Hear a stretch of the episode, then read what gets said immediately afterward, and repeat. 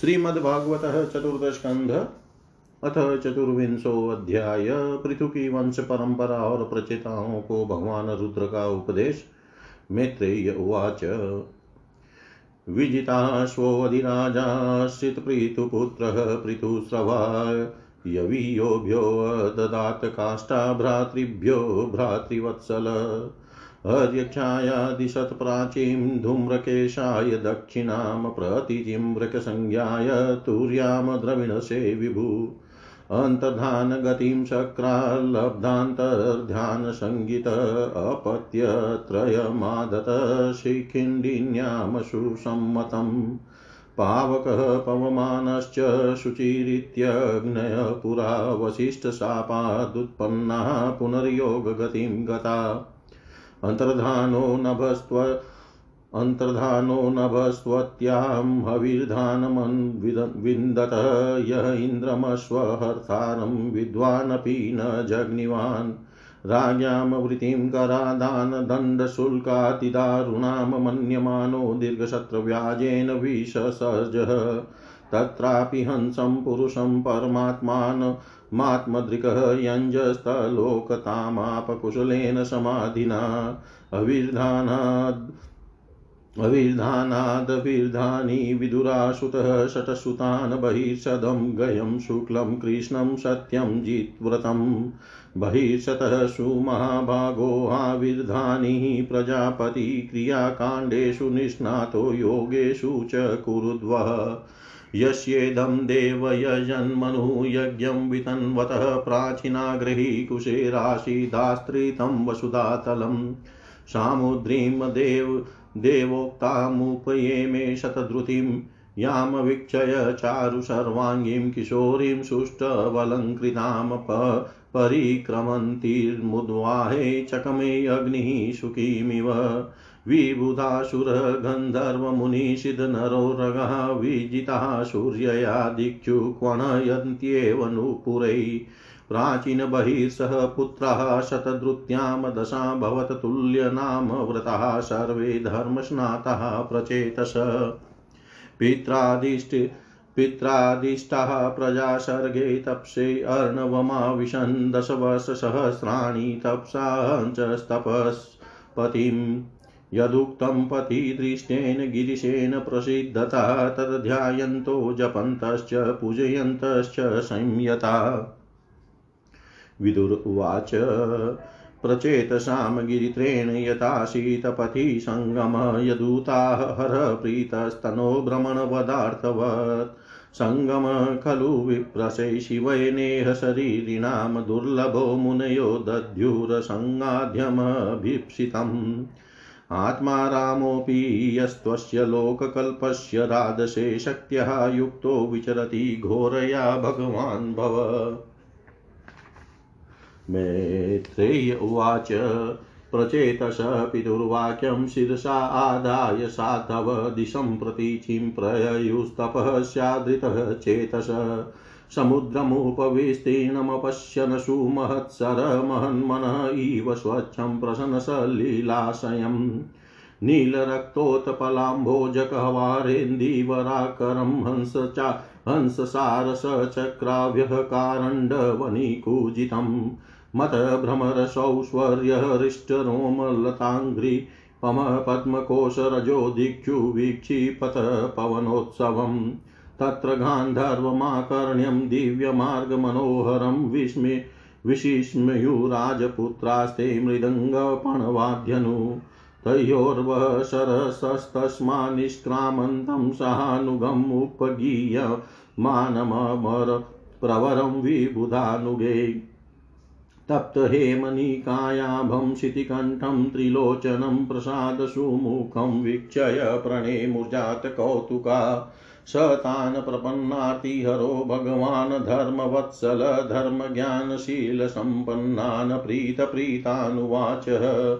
श्रीरुद्र उवाच यूयं वे यूयं वेदिशदः पुत्रा विदितं विश्चेकल कीर्ष्यतम् अनुग्रहाय भद्रं व एवं मे दर्शनं कृतं यः परं रहंसः साक्षात् त्रिगुणा जीवसंगितात् भगवन्तं वासुदेवं प्रपन्नः स प्रियो हि मे स्वधर्मनिष्ठ सतजन्म भी पुमान विरिञ्चितामेति ततः परम हि माम् अव्याकृतं भागवतो अथ वैष्णवं पदं यतां विबुधा कलात्यये अथ भागवता यूयं प्रियः स्तः भगवान् यथा न मद भागवता नाम च प्रेयानन्यो अस्ति कहिचित् इदं विविक्तं जप्तव्यं पवित्रं मंगलं परं निःश्रेयसकरं चापि श्रूयतां तद्वदामिव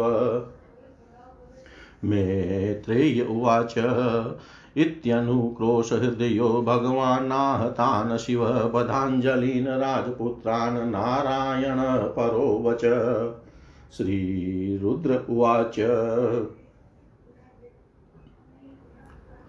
जितं ते आत्मविधूर्य स्वस्तये स्वस्तिरस्तु मे भवताराधसाराधं सर्वस्मा आत्मने नमः नमः पंकजनाभाय भूतसूक्ष्मेन्द्रियात्मने वासुदेवाय शांताय कूटस्थाय स्वरोचिषे संकर्षणाय सूक्ष्माय दुरन्तायान्तकाय च नमो विश्वप्रबोधाय प्रद्युम्नायान्तरात्मने नमो नमो अनिरुद्धाय ऋषिकेशेन्द्रियात्मने नमः परमहंसाय पूर्णाय निभृतात्मने स्वर्गापवर्गद्वारायं नित्यं शुचिषदे नमः नमो हिरण्यवीर्याय चातुहोत्राय तन्तवे नम ऊर्ज ईशे त्रयापतये यज्ञरेतसे त्रिपिदाय च जीवनाम नमः सर्वरसात्मने सर्वसत्त्वात्मदेहाय विशेषाय स्तवीयसे नमस्त्रैलोक्यपालाय सह ओजो बलाय च अर्थलिंगाय नभसे अर्थलिंगाय नभसे नमो अंतर्बहिरात्मने नमः पुण्याय लोकाय अमुष्मे भूरिवर्चसे प्रवृत्ताय निवृत्ताय पितृदेवाय कर्मणे नमो अधर्म विपाकाय मृत्यवे दुःखदाय च नमस्त आशीषामीश मनवे कारणात्मने नमो धर्माय बृहते कृष्णाय कुंठमेदशे पुरुषाय पुराणाय सांख्ययोगेश्वराय च शक्तित्रय समेताय मिदुषे अहंकृतात्मने चेत आकुतिरूपाय नमो वाचो विभूतये दर्शनं नो दिदृक्षुणाम देहि भागवतार्चितं रूपं प्रियतमं स्वानां सर्वेन्द्रियगुणाञ्जनं स्निग्धप्राभङ्घ्रिघनश्यामं सर्वसौन्दर्यसङ्ग्रहं चावार्यतचतुर्बाहुं सुजातरुचिराननं पद्मकोशपलाशाख्यं सुन्दरभ्रूसुनाशिकं सुद्विजं सुकपोलाश्यं संकर्णविभूषणं प्रीतिप्रहसितापाङ्गमलेकरूपशोभितं लसत्पङ्कजकिञ्जल्कदुकुलं मृष्टकुण्डलं स्फुरितकिरीटैवल यहारनुपरमेकलं शङ्खचक्रगदापद्ममालामण्युतम् अर्धिमत् सिंहस्कन्धत्विशोभिबृहत् शोभगग्रीवकौस्तुभं श्रियाप श्रियानपायिन्याक्षिप्तनिकषासमोररसोलसत् पूर्वरेचकसविघ्नवलिवल्गूदलोदरं प्रतिसङ्क्रामयाद्विष्म नाभ्यावर्तगभीरया श्यामश्रोण्यधिरोचिष्णुर्दुकुलस्वर्णमेखलं संचावङ्घ्रिजङ्घोरुनिम्नजानुसुदूर्शनम् पदाशरतपद्मपलाशरोचिशानखद्युम्भि नो अन्तरघं विधुन्वता प्रदर्शय स्वीयं पास्तसाद्वशं पदं गुरो मार्गगुरुस्तमोजुषाम् एतद्रूपमनुध्येयमात्मशुद्धिमभीप्सताम् यद्भक्तियोगो अभयद स्वधर्ममनुतिष्ठताम् भवान् भक्तिमता लभ्यो दुर्लभ सर्वदेहिनां स्वाराज्यास्याप्यभिमत एकान्तेनात्मविदगति तं दुराराध्यमाराध्य सतामपि दुरापया एकांत भक्त्या को वाचेत पादमूलं विना बहिः यत्र निर्विष्टमरणं कृतान्तो नाभिमन्यते विश्वं विध्वंसयन वीर्यशौर्य विस्फुजित भ्रुवा क्षणार्धेनापि तुलयेन स्वर्गं न पुनर्भवम भगवत संगी संगस्य मत्रयाणां किमुताशिष अथान गांग्रेस्तव कीर्तितीतयोरन्तर्बहिर्स्नानविधूत पापमा नाम भूतेष्वनुक्रोशसु सत्वशीलिनां स्यात् संगमो अनुग्रहेश नस्तव न यस्य चितं बहिरकार विभ्रमं तमोगुहायां च विशुद्धमाविश यद्भक्तियोगानुगृहीतमञ्जसा मुनिर्विचष्टेननु तत्र ते गतिम् यत्रेदं व्यज्यते विश्वं विश्वस्मिन्नव भाति व्यत तथव त्वं ब्रह्मपरं ज्योतिराकाशमिव विस्तृतम् यो माययेदं पुरुरूपया सृजद बिभर्ति भूय क्षपयत्य विक्रिय यदभेदबुद्धि सदिवात्मदुस्तया तमात्मतन्त्रं भगवन् प्रतिमहि क्रियाकलापैरिदमेव योगिनः श्रद्धान्विता साधु यजन्ति सिद्धये भूतेन्द्रियान्तःकरणोपलक्षितं वेदे च तन्त्रे च त एव को विदा त्वमेक आद्य पुरुषः सुप्तशक्तिस्तया रजः सत्त्वतमो विविद्यते महानहं खं मरुदग्निर्वार्धरा सुरसयो भूतगणा इदं यत् सृष्टं स्वशक्त्येदमनुप्रविष्टश्चतुर्विधं पूर्वमात्मांस केन अतो विदुस्तं पुरुषं समन्तमन्तर्भुङ्क्ते ऋषिके मधुसारगम्य स एष लोकानतिचण्डवेगो विकससि त्वं खलु कालयान भूतानि भूतेरनुमेय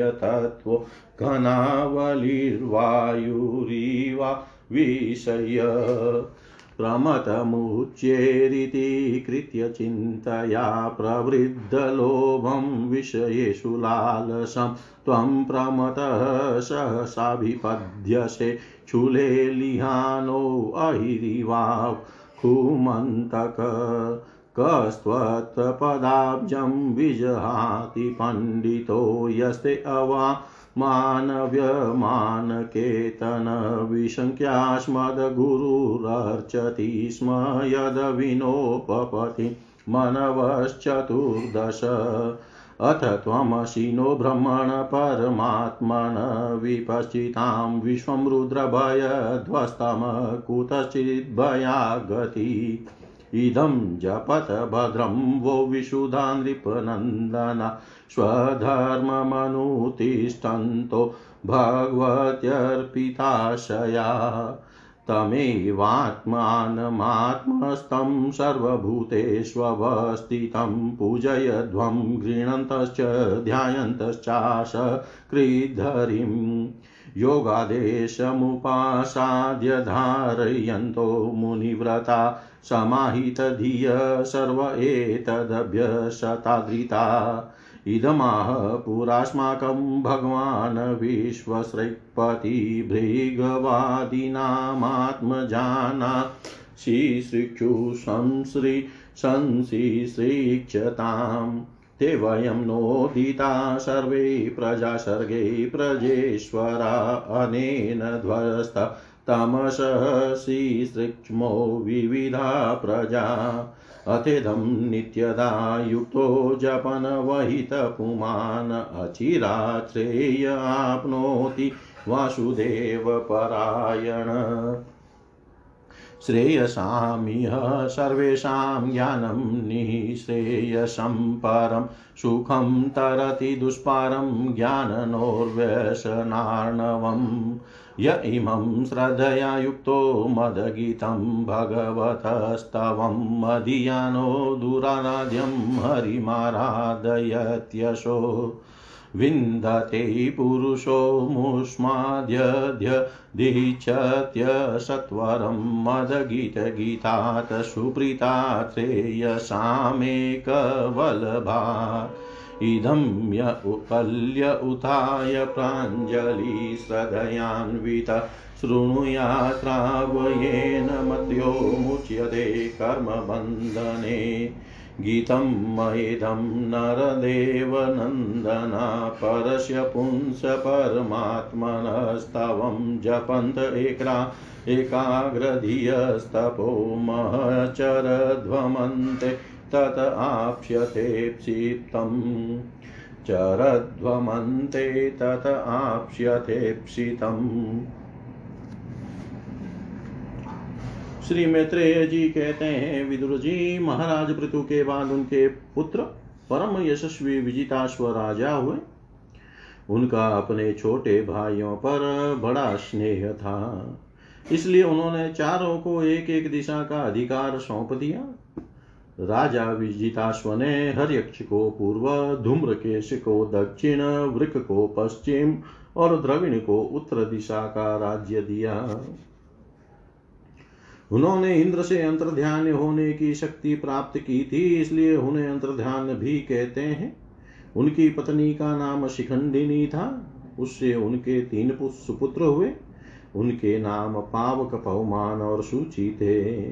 पूर्व काल में वशिष्ठ जी का शाप होने से उपयुक्त नाम के अग्नियों ने ही उनके रूप में जन्म लिया था। आगे चलकर योग मार्ग से वे फिर अग्नि रूप हो गए। अंतर्धान के नभस्वती नाम की पत्नी से एक और पुत्र रत्न अविर्धान प्राप्त हुआ। महाराज अंतर्धान बड़े उदार पुरुष थे। जिस समय इंद्र इन उनके पिता के अश्वमेध यज्ञ का घोड़ा हर कर ले गए थे, उन्होंने पता लग जाने पर भी उनका वध नहीं किया था। राजा अंतर्धान ने कर लेना, दंड देना, जुर्माना वसूल करना आदि कर्तव्यों को बहुत कठोर एवं दूसरों के लिए कष्टदायक समझकर एक दीर्घकालीन यज्ञ में दीक्षित होने के बहाने अपना राजकाज छोड़ दिया। यज्ञ कार्य में लगे रहने पर भी उन आत्मज्ञानी राजा ने भक्त भय भंजन पूर्णतम परमात्मा की आराधना करके सुदृढ़ समाधि के द्वारा भगवान के दिव्य लोक को प्राप्त किया। विदुर जी, हविर्धान की पत्नी हविर्धानी ने बहिर्षद गय, शुक्ल, कृष्ण, सत्य और जितव्रत नाम के छह पुत्र पैदा किए। कुरुश्रेष्ठ विदुर जी, इनमें हविर्धान के पुत्र भगवान बहिर्षद यज्ञ आदि कर्म कांड और योगाभ्यास में कुशल थे। उन्होंने प्रजापति का पद प्राप्त किया। उन्होंने एक स्थान के बाद दूसरे स्थान में लगातार इतने यज्ञ किए कि यह सारी भूमि पूर्व की ओर अग्रभाग करके फैलाए हुए कुशों से पट गई थी। इसी से आगे चलकर वे प्राचीन बहिर नाम से विख्यात हुए। राजा प्राचीन बहिर ने ब्रह्मा जी के कहने से समुद्र की कन्या शतद्रुति से विवाह किया था। सर्वांग सुंदरी किशोरी शतद्रुति सुंदर वस्त्राभूषणों से सज धज कर विवाह मंडप में जब भांवर देने के लिए घूमने लगी, तब स्वयं अग्निदेव भी मोहित होकर उसे वैसे ही चाहने लगे जैसे शुकी को चाहता। नवविवाहिता शतद्रुति ने अपने नुपुरों की झनकार से ही दिशा विदिशाओं के देवता, असुर, गंधर्व, मुनि, सिद्ध, मनुष्य और नाग सभी को वश में कर लिया था। शतद्रुति के गर्भ से प्राचीन बही के प्रचेता नाम के दस पुत्र हुए। वे सब बड़े ही धर्मज्ञ तथा एक से नाम और आचरण वाले थे। जब पिता ने उन्हें संतान उत्पन्न करने का आदेश दिया, तब उन सब ने तपस्या करने के लिए समुद्र में प्रवेश किया वहां दस हजार वर्ष तक तपस्या करते हुए उन्होंने तप का फल देने वाले श्री हरि की आराधना की। घर से तपस्या करने के लिए जाते समय मार्ग में श्री महादेव जी ने उन्हें दर्शन देकर कृपा पूर्वक जिस तत्व का उपदेश दिया था उसी का वे एकाग्रता पूर्वक ध्यान जप और पूजन करते रहे। विदुर जी ने पूछा, ब्राह्मण, मार्ग में प्रचेताओं को श्री महादेव जी के साथ किस प्रकार समागम हुआ और उन पर प्रसन्न होकर भगवान शंकर ने उन्हें क्या उपदेश किया? वह सारी युक्त बात आप कृपा करके मुझसे कहिए। ब्रह्म से शिव जी के साथ समागम होना तो देहधारियों के लिए बहुत कठिन है, औरों की तो बात ही क्या है। मुनिजन भी सब प्रकार की आसक्ति छोड़कर उन्हें पाने के लिए उनका निरंतर ध्यान ही किया करते हैं, किंतु सहज में पाते नहीं। यद्यपि भगवान शंकर आत्मा राम है, उन्हें अपने लिए न कुछ करना है न पाना, तो भी इस लोक सृष्टि की रक्षा के लिए वे अपनी घोर रूपा शक्ति शिवा के साथ सर्वत्र विचरते रहते हैं। श्री मैत्रेय जी कहते हैं, विदुर जी, साधु स्वभाव प्रचेता गण पिता की आज्ञा शिरोधार्य कर तपस्या में चित लगा पश्चिम की ओर चल दिए। चलते चलते उन्होंने समुद्र के समान विशाल एक सरोवर देखा। वह महापुरुषों के चित के समान बड़ा ही स्वच्छ था तथा उसमें रहने वाले मत्स्यादि जलजीव भी प्रसन्न जान पड़ते थे। उसमें नील कमल, लाल कमल, रात में, दिन में और सायंकाल में खिलने वाले कमल तथा इंदीवर आदि अन्य कई प्रकार के कमल सुशोभित थे। उसके तटों पर हंस, सारस, चकवा और कारंडव आदि जल पक्षी चहक रहे थे। उसके चारों ओर तरह तरह के वृक्ष और लताएं थी, उन पर मतवाले भौरे गूंज रहे थे। उनकी मधुर ध्वनि से हर्षित होकर मानो उन्हें रोमांच हो रहा था। कमलकोश के पराग पुंज वायु के झकोरों से चारों ओर उड़ रहे थे, मानो वहां कोई उत्सव हो रहा है। वहां मृदंग, पणव आदि बीजों के साथ अनेकों दिव्य राग रागिनियों के क्रम से गायन की मधुर ध्वनि सुनकर उन राजकुमारों को बड़ा आश्चर्य हुआ। इतने में ही उन्होंने देखा कि देवादि देव भगवान शंकर अपने अनुचरों के सहित उस सरोवर से बाहर आ रहे हैं। उनका शरीर तपी हुई स्वर्ण राशि के समान कांतिमान है, कंठ नील वर्ण है तथा तीन विशाल नेत्र हैं। वे अपने भक्तों पर अनुग्रह करने के लिए उद्यत हैं। अनेकों गंधर्व उनका यश सुयश गा रहे हैं। उनका सहसा दर्शन पाकर प्रचेताओं को बड़ा कुतूहल हुआ और उन्होंने शंकर जी के चरणों में प्रणाम किया। तब शरणागत भयहारी धर्म वत्सल भगवान शंकर ने अपने दर्शन से प्रसन्न हुए उन धर्मज्ञ और शील संपन्न राजकुमारों से प्रसन्न होकर कहा, श्री महादेव जी बोले, तुम लोग राजा प्राचीन बही के पुत्र हो, तुम्हारा कल्याण हो। तुम जो कुछ करना चाहते हो वह भी मुझे मालूम है। इस समय तुम लोगों पर कृपा करने के लिए ही मैंने तुम्हें इस प्रकार दर्शन दिया है। जो व्यक्ति अव्यक्त प्रकृति तथा जीव संज्ञक पुरुष इन दोनों के नियामक भगवान वासुदेव की साक्षात शरण लेता है वह मुझे परम प्रिय है। अपने वर्णाश्रम धर्म का भली भांति पालन करने वाला पुरुष सौ जन्म के बाद ब्रह्मा के पद को प्राप्त होता है और इससे भी अधिक पुण्य होने पर वह मुझे प्राप्त होता है। परंतु जो भगवान का अनन्य भक्त है वह तो मृत्यु के बाद ही सीधे भगवान विष्णु के उस सर्व पंचातीत परम पद को प्राप्त हो जाता है, जिसे रुद्र रूप में स्थित मैं तथा अन्य आधिकारिक देवता अपने अपने अधिकार की समाप्ति के बाद प्राप्त करेंगे। तुम लोग भगवत भक्त होने के नाते मुझे भगवान के समान ही प्यारे हो। इसी प्रकार भगवान के भक्तों को भी मुझसे बढ़कर और कोई कभी प्रिय नहीं होता। अब मैं तुम्हें एक बड़ा ही पवित्र, मंगलमय और कल्याणकारी स्तोत्र सुनाता हूँ। इसका तुम लोग शुद्ध भाव से जप करना। श्री मैत्रेय जी कहते हैं, तब नारायण परायण करुणाद्र हृदय भगवान शिव ने अपने सामने हाथ जोड़ खड़े हुए उन राजपुत्रों को यह स्तोत्र सुनाया। भगवान रुद्र स्तुति करने लगे, भगवान, आपका उत्कर्ष उच्च कोटि के आत्मज्ञानियों के कल्याण के लिए, निजानंद लाभ के लिए है, उससे मेरा भी कल्याण हो। आप सर्वदा अपने निरतिशय परमानंद स्वरूप में ही स्थित रहते हैं, ऐसे सर्वात्मक आत्मस्वरूप आपको नमस्कार है। आप पद्मनाम समस्त लोकों के आदि कारण हैं, भूत सूक्ष्म तन्मात्र और इंद्रियों के नियंता, शांत एक रस और स्वयं प्रकाश वासुदेव चित्त के अधिष्ठाता भी आप ही हैं, आपको नमस्कार है।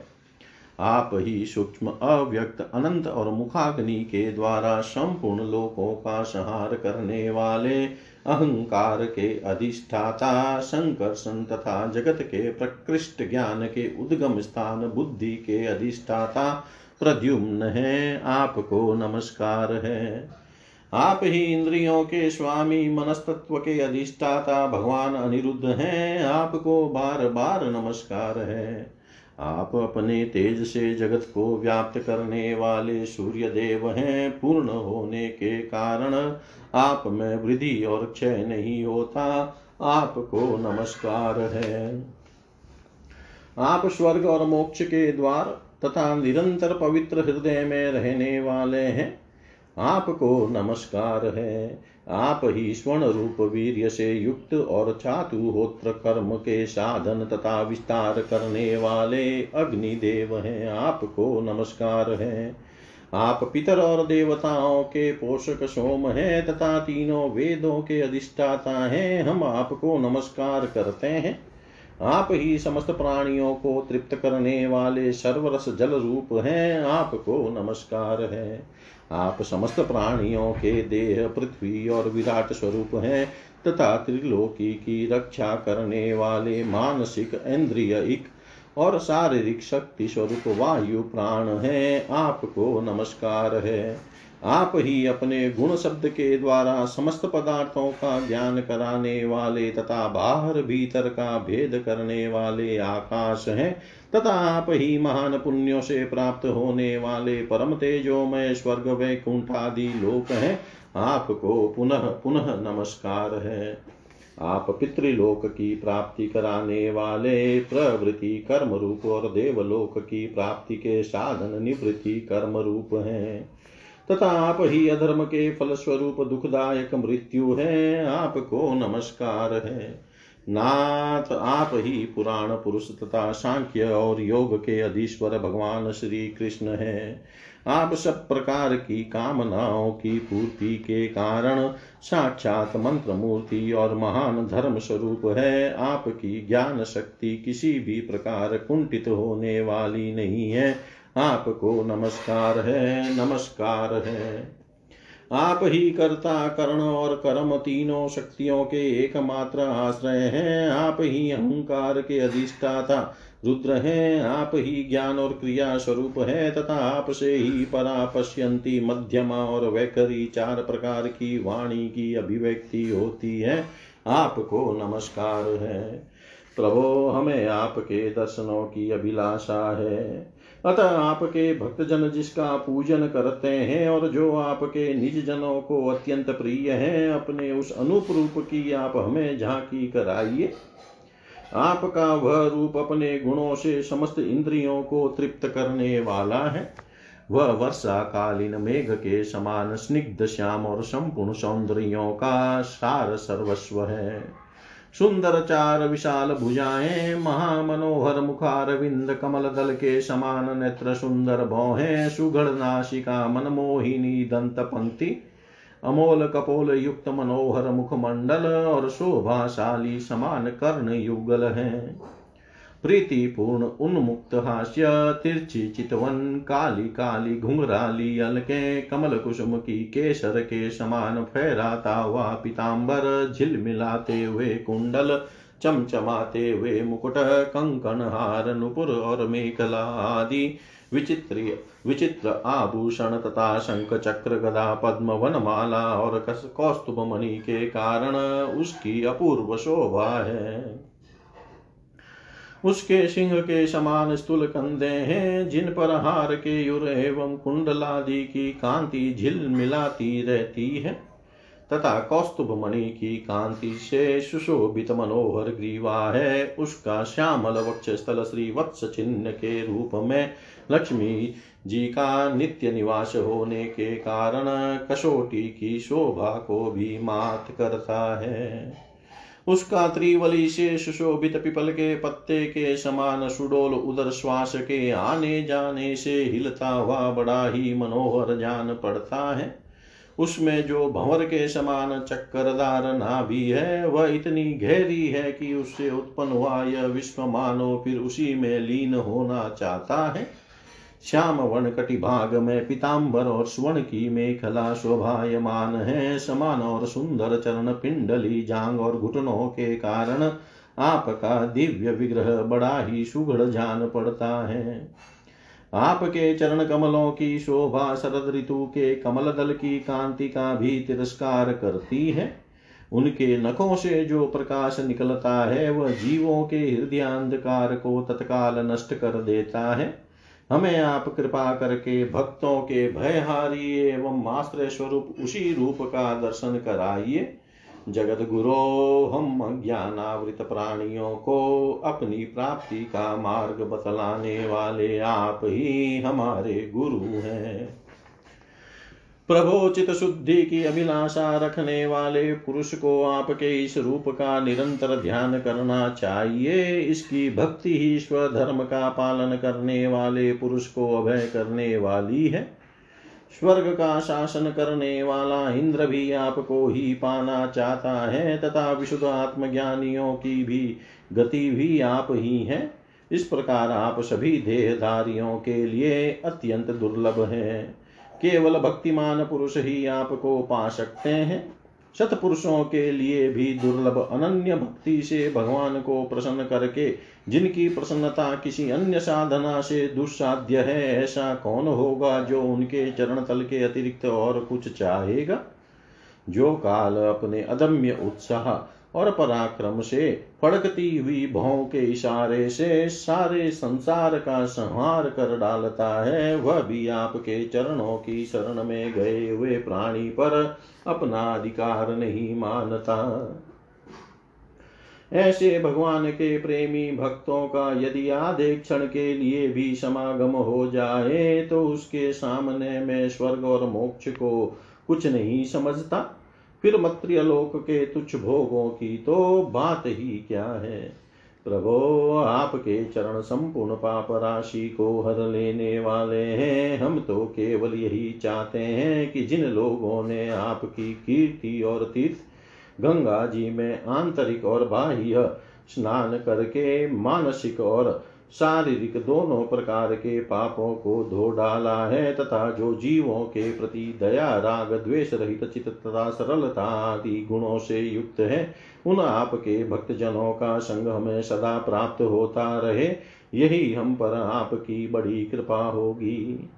जिस साधक का चित भक्ति योग से अनुग्रहित एवं विशुद्ध होकर न तो बाह्य विषयों में भटकता है और न ज्ञान गुहा रूप प्रकृति में ही लीन होता है, वह अनायास ही आपके स्वरूप का दर्शन पा जाता है, जिससे यह सारा जगत दिखाई देता है। और जो स्वयं संपूर्ण जगत में भास रहा है, वह आकाश के समान विस्तृत और परम प्रकाशमय ब्रह्म तत्व आप ही है। भगवान, आपकी माया अनेक प्रकार के रूप धारण करती है। इसी के द्वारा आप इस प्रकार जगत की रचना, पालन और संहार करते हैं, जैसे यह कोई सद्वस्तु हो जैसे यह कोई सद्वस्तु हो किंतु इससे आप में किसी प्रकार का विकार नहीं आता। माया के कारण दूसरे लोगों में ही भेद बुद्धि उत्पन्न होती है। आप परमात्मा पर वह अपना प्रभाव डालने में असमर्थ होती है। आपको तो हम परम स्वतंत्र ही समझते हैं। आपका स्वरूप पंचभूत इंद्रिय और अंतःकरण के प्रेरक रूप से उपलक्षित होता है, जो कर्मयोगी पुरुष सिद्धि प्राप्त करने के लिए तरह तरह के कर्मों द्वारा आपके इस सगुण साकार स्वरूप का श्रद्धा पूर्वक भलीभांति पूजन करते हैं, वे ही वेद और शास्त्रों के सच्चे मर्मज्ञ हैं। प्रभो, आप ही अद्वितीय आदि पुरुष हैं। सृष्टि के पूर्व आपकी माया शक्ति सोई रहती है, फिर उसी के द्वारा सत्व रज और तम रूप गुणों का भेद होता है और इसके बाद उन्हीं गुणों से महतत्व अहंकार आकाश वायु अग्नि जल पृथ्वी देवता ऋषि और समस्त प्राणियों से युक्त इस जगत की उत्पत्ति होती है। फिर आप अपनी ही माया शक्ति से रचे हुए इन जरायुज अंडज स्वेदज और उद्भिज भेद से चार प्रकार के शरीरों में अंश रूप से प्रवेश कर जाते हैं और जिस प्रकार मधुमक्खियां अपने ही उत्पन्न किए वे मधु का आस्वादन करती है, उसी प्रकार वह आपका अंश उन शरीरों में रहकर इंद्रियों के द्वारा इन तुच्छ विषयों को भोगता है। आपके इस अंश को ही पुरुष या जीव कहते हैं। प्रभु, आपका तत्व ज्ञान प्रत्यक्ष से नहीं अनुमान से होता है। प्रलय काल उपस्थित होने पर काल स्वरूप आप ही अपने प्रचंड एवं असह्य वेग से पृथ्वी आदि भूतों को अन्य भूतों से विचलित कराकर समस्त लोकों का संहार कर देते हैं, जैसे वायु अपने असहनीय एवं प्रचंड झोंकों से मेघों के द्वारा ही मेघों को तीतर बीतर करके नष्ट कर डालती है। भगवान, यह मोहग्रस्त जीव प्रमादवश हर समय इसी चिंता में रहता है कि अमुक कार्य करना है, इसका लोभ बढ़ गया है और इसे विषयों की ही लालसा बनी रहती है, किंतु आप सदा ही सजग रहते हैं। भूख से जीभ लपलपाता हुआ सर्प जैसे चूहे को चटकर जाता है, उसी प्रकार आप अपने काल स्वरूप से उसे सहसा लील लील जाते हैं। आपकी अवहेलना करने के कारण अपनी आयु को व्यर्थ मानने वाला ऐसा कौन विद्वान होगा जो आपके चरण कमलों को बिसारेगा। इसकी पूजा तो काल की आशंका से ही हमारे पिताजी ब्रह्मा जी और स्वयंभुव आदि चौदह मनुओं ने भी बिना कोई विचार किए केवल श्रद्धा से ही की थी। भ्रमण इस प्रकार सारा जगत रुद्र रूप काल के भय से व्याकुल है। अतः परमात्मनः, इस तत्व को जानने वाले हम लोगों के तो इस समय आप ही सर्वथा भय शून्य आश्रय हैं। राजकुमारों, तुम लोग विशुद्ध भाव से स्वधर्म का आचरण करते हुए भगवान में चित लगाकर मेरे कहे हुए इस स्तोत्र का जप करते रहो। भगवान तुम्हारा मंगल करेंगे। तुम लोग अपने अंतःकरण में स्थित उन सर्वभूतांतर्यामी परमात्मा श्री हरि का ही बार बार स्तवन और चिंतन करते हुए पूजन करो। मैंने तुम्हें यह योगादेश नाम का स्तोत्र सुनाया है। तुम लोग इसे मन से धारण कर मुनिव्रत का आचरण करते हुए इसका एकाग्रता से आदर पूर्वक अभ्यास करो। यह स्तोत्र पूर्व काल में जगत विस्तार के इच्छुक प्रजापतियों के पति भगवान ब्रह्मा जी ने प्रजा उत्पन्न करने की इच्छा वाले हम भृगु आदि अपने पुत्रों को सुनाया था। जब हम प्रजापतियों को जब हम प्रजापतियों को प्रजा का विस्तार करने की आज्ञा हुई, तब इसी के द्वारा हमने अपना ज्ञान निवृत्त करके अनेक प्रकार की प्रजा उत्पन्न की थी। अब भी जो भगवत परायण पुरुष इसका एकाग्रचित से नित्य प्रति जप करेगा, उसका शीघ्र ही कल्याण हो जाएगा। इस लोक में सब प्रकार के कल्याण साधनों में मोक्षदायक ज्ञान ही सबसे श्रेष्ठ है। ज्ञान नौका पर चढ़ा हुआ पुरुष अनायास ही उस दुस्तर संसार सागर को पार कर लेता है। यद्यपि भगवान की आराधना बहुत कठिन है, किंतु मेरे कहे हुए इस स्तोत्र का जो श्रद्धा पूर्वक पाठ करेगा वह सुगमता से ही उसकी प्रसन्नता प्राप्त कर लेगा। भगवान ही संपूर्ण कल्याण साधनों के एकमात्र प्यारे प्राप्तव्य हैं। अतः मेरे गाए हुए इस स्तोत्र के गान से उन्हें प्रसन्न करके वह स्थिरचित होकर उनसे जो कुछ चाहेगा प्राप्त कर लेगा। जो पुरुष उस काल में उठकर इसे श्रद्धा पूर्वक हाथ जोड़कर सुनता या सुनाता है वह सब प्रकार के कर्म बंधनों से मुक्त हो जाता है। राजकुमारों, मैंने तुम्हें जो यह परम पुरुष परमात्मा का स्तोत्र सुनाया है इसे एकाग्रचित से जपते हुए तुम महान तपस्या करो।